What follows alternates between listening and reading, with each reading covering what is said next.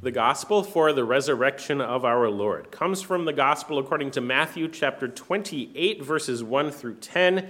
You can find it on page 992 of the Pew Bible, and I invite you to stand again as you are able for the reading of the gospel. From Matthew 28, beginning at verse 1, we read in Jesus' name. Now, after the Sabbath, toward the dawn of the first day of the week, Mary Magdalene and the other Mary went to see the tomb. And behold, there was a great earthquake, for an angel of the Lord descended from heaven and came and rolled back the stone and sat on it. His appearance was like lightning, and his clothing white as snow. And for fear of him, the guards trembled and became like dead men. But the angel said to the women, Do not be afraid, for I know that you seek Jesus who was crucified. He is not here, for he has risen as he said, Come, see the place where he lay. Then go quickly and tell his disciples that he has risen from the dead, and behold, he is going before you to Galilee. There you will see him. See, I have told you so. So they departed quickly from the tomb with fear and great joy, and ran to tell his disciples. And behold, Jesus met them and said, Greetings. And they came up and took hold of his feet and worshipped him.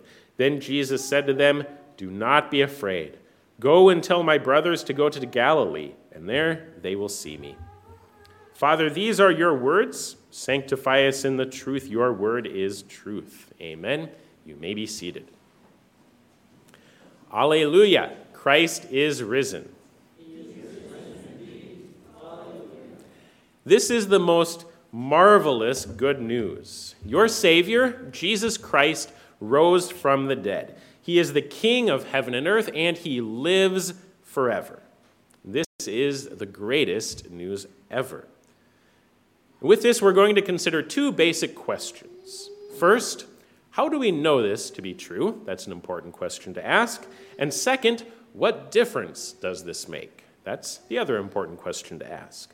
First, how do we know this to be true? And this is a really fundamental question. Before we consider anything else about Jesus' resurrection, and before we even consider anything else in Christianity, we should first consider whether or not Jesus actually rose from the dead.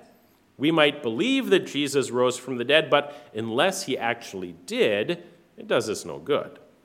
Sometimes we use the word believe to distinguish something from what we actually know. For example, someone might, uh, uh, you might ask someone, Is there Sunday school next week? And they might say, I believe so. What does that mean? It probably means that they think there is, but they don't really know for sure. If they knew that there is Sunday school next week, by the way, there is, they would simply say yes. Now, suppose someone asks you, Did Jesus rise from the dead? What would you say? Would you say, yes, or would you say, I believe he did? Now, a yes answer is pretty straightforward and also very confident, but what does an I believe answer mean? In this case, since the person asks a yes or no question, an I believe answer might mean that you don't really know. It would sound like you think he did and you're hoping he did, but you don't really know for sure. It might also imply that you believe this, but someone else might not, and that's okay. But a belief doesn't really count for anything unless it is actually true. In this way, we, we often use the word believe to mean something less than actual knowledge.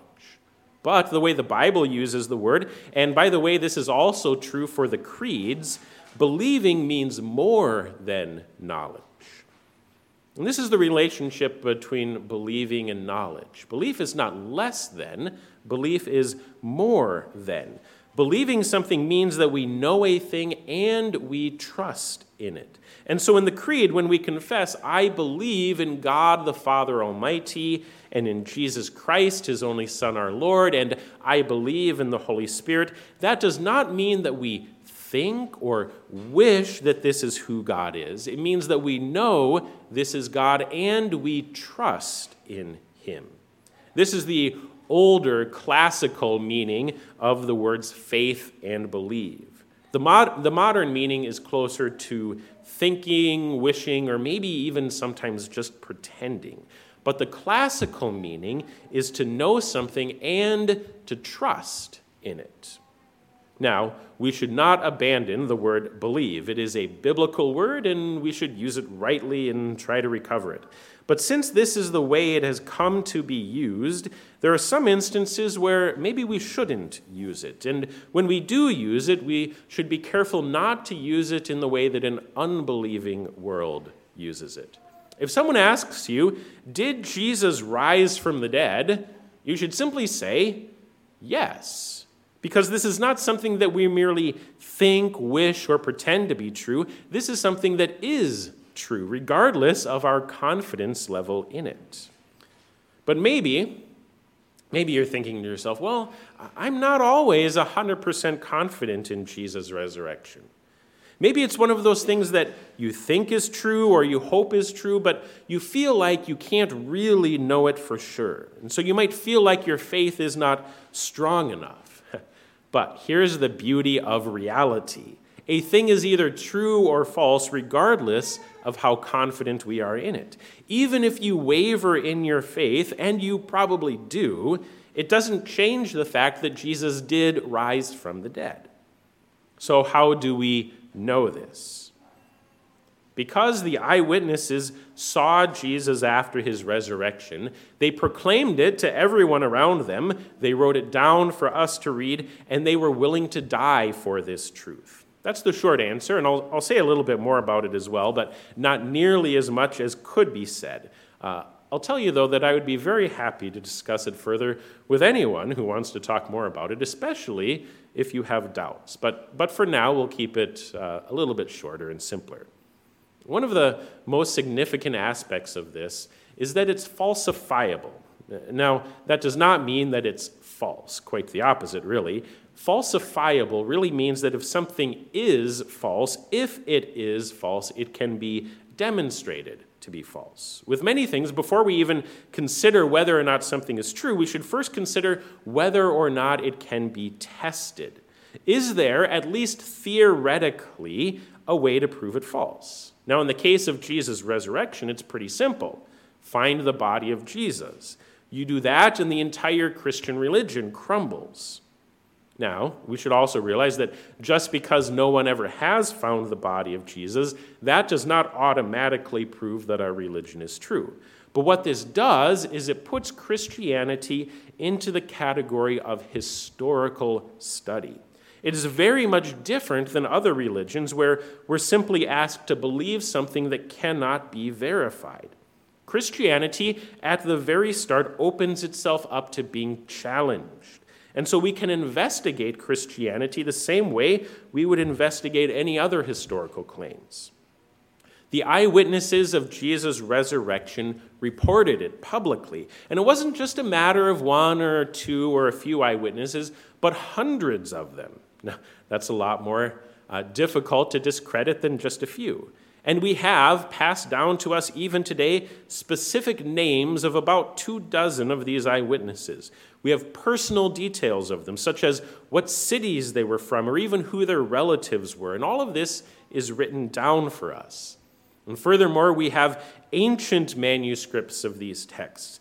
And we can trace the transmission of the text over the last couple of thousand years and we can tell, we can verify that what we have today is the same as what was written 2,000 years ago. It's not a case where someone could have changed the story long after the witnesses had died. It's simply impossible with the evidence that we have.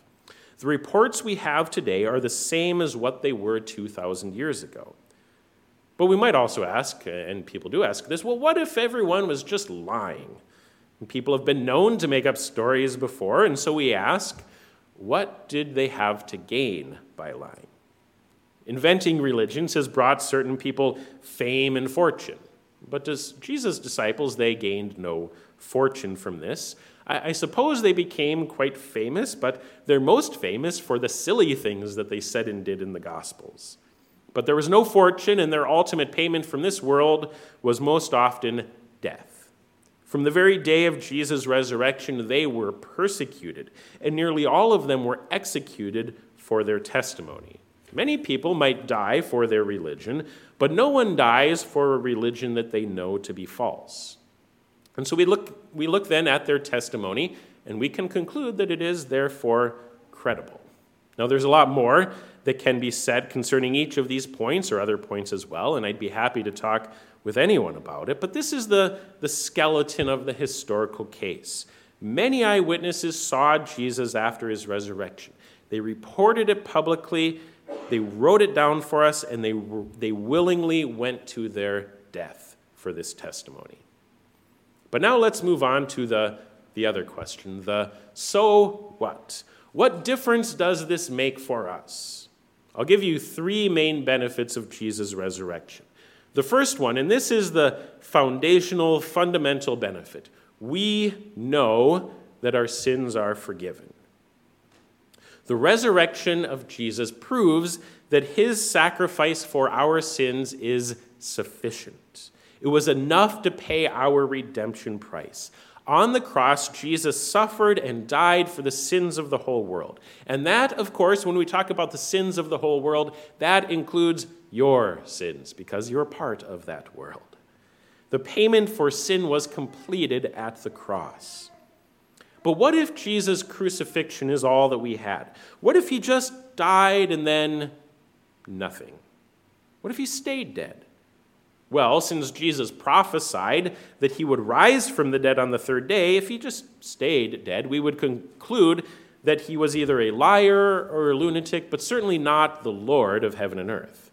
And furthermore, we would have to conclude that our sins are not, therefore, forgiven. And that's not just because Jesus would be discredited, but also because life is simply the natural result of the atonement. The wages of sin is death. Sin is the whole reason we die. If we did not have sin, we would not die. In 1 Corinthians 15, St. Paul says, The sting of death is sin. Sin is the reason we die, and it's the reason that we stay dead. Death has a right for a time to take us and hold us because we have sin. But where sin is removed, death loses its sting. And so it's only natural that after Jesus makes atonement for sin, he would rise from the dead. Think of death as a prison. A prison rightly holds guilty people. But what if the person in the prison is exonerated? That is, they're not guilty. Well, then the prison no longer has a right to hold them and it has to let them go. Or what if the prisoner has served his sentence? He's paid what he owes. Then the prison has to let him go. Death is like that. Death is a prison. Jesus, he took our sins upon himself. He had them. All of them were in his body. That's why there was darkness over the whole land in the middle of the day while he was hanging on the cross and dying.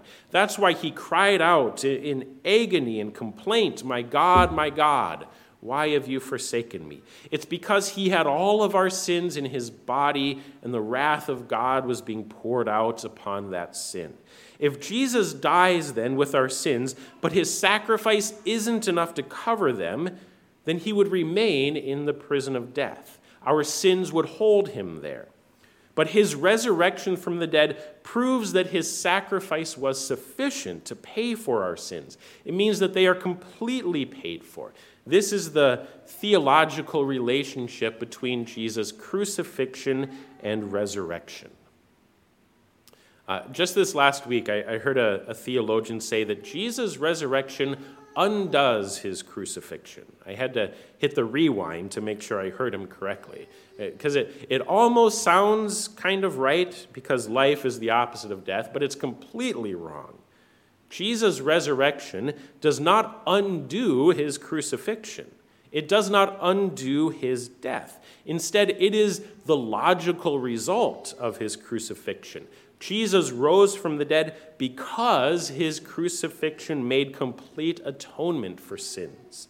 That means that his crucifixion, instead of being undone, it stands forever as the once for all sacrifice for sins.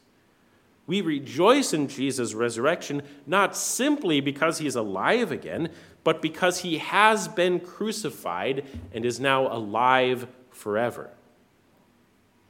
Now, we, we always tend to rejoice when someone cheats death. If someone is terminally ill, or, or maybe someone's heart even stops, but then they're revived or they miraculous, re, miraculously recover, we rejoice in that. We rejoice because we get something back that we thought we had lost. But Jesus' resurrection is so much more than that. It's not merely that Jesus is alive again, it's that he was crucified and is alive forever. And so we don't just get something back that we thought we had lost, we get something that we never even had in the first place forgiveness of our sins. Jesus' resurrection demonstrates that his sacrifice was sufficient and we are completely forgiven. That's the first benefit of Jesus' resurrection. The second benefit is that we have new life now. We heard this in the epistle reading from Colossians 3. If then you have been raised with Christ, seek the things that are above, where Christ is, seated at the right hand of God. Set your minds on things that are above, not on things that are on earth, for you have died, and your life is hidden with Christ in God. We have a foretaste or a sample of Jesus' resurrection now. We have died with Jesus. Here, Paul is recalling our baptisms. He talked about that in chapter 2. Uh, that's where we died with Jesus. And if we have died with him, then we have also been raised with him. We experience this now in a mystical way. You are a new creation. You have received the Holy Spirit. We still have a sinful nature, and so we do not fully experience this, and we should not expect to, but we have new spiritual life through Jesus' resurrection.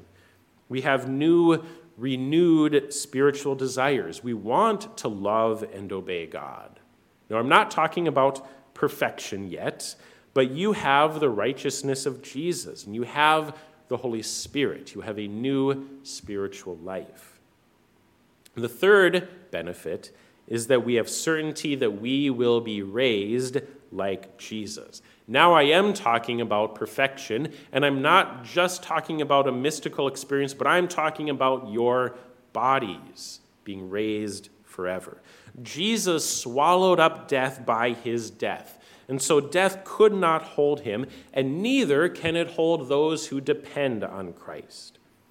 St. Paul also made this promise in the epistle lesson. He said, When Christ, who is your life, appears, then you also will appear with him in glory. And this ties back to the first benefit regarding the forgiveness of sins. Remember, if your sins are forgiven, and they are by the blood of Jesus, then death cannot hold you either. When Jesus appears again, you will be raised to life and all who trust in him will be perfected after his image. It's not merely that you will be alive again, your life will not be the way it is now. You will not be plagued by sin, you will not suffer the effects of sin, which is death. But we will be raised just as Christ was, without death and without any hint of death. So much of the pain and suffering, well, really all of the pain and suffering that we experience in this life is a foretaste of death or, or, the beginning or the process of death. But in the resurrection, there will not be even a hint of any of that. There will be no pain, no suffering, no loss. You will finally be perfect and holy, and you will live forever with God the Father, the Son, and the Holy Spirit and with all the saints of God in the perfect new creation. You have all of this because Jesus died and rose again for you. His crucifixion made full atonement for sins, and so he rose from the dead, proving that you have forgiveness for all your sins. And you have new life now, and you will experience perfect life in the resurrection of the dead. Amen. And he who testifies to these things says, Surely I am coming soon. Amen. Come, Lord Jesus. The grace of the Lord Jesus be with you all. Amen.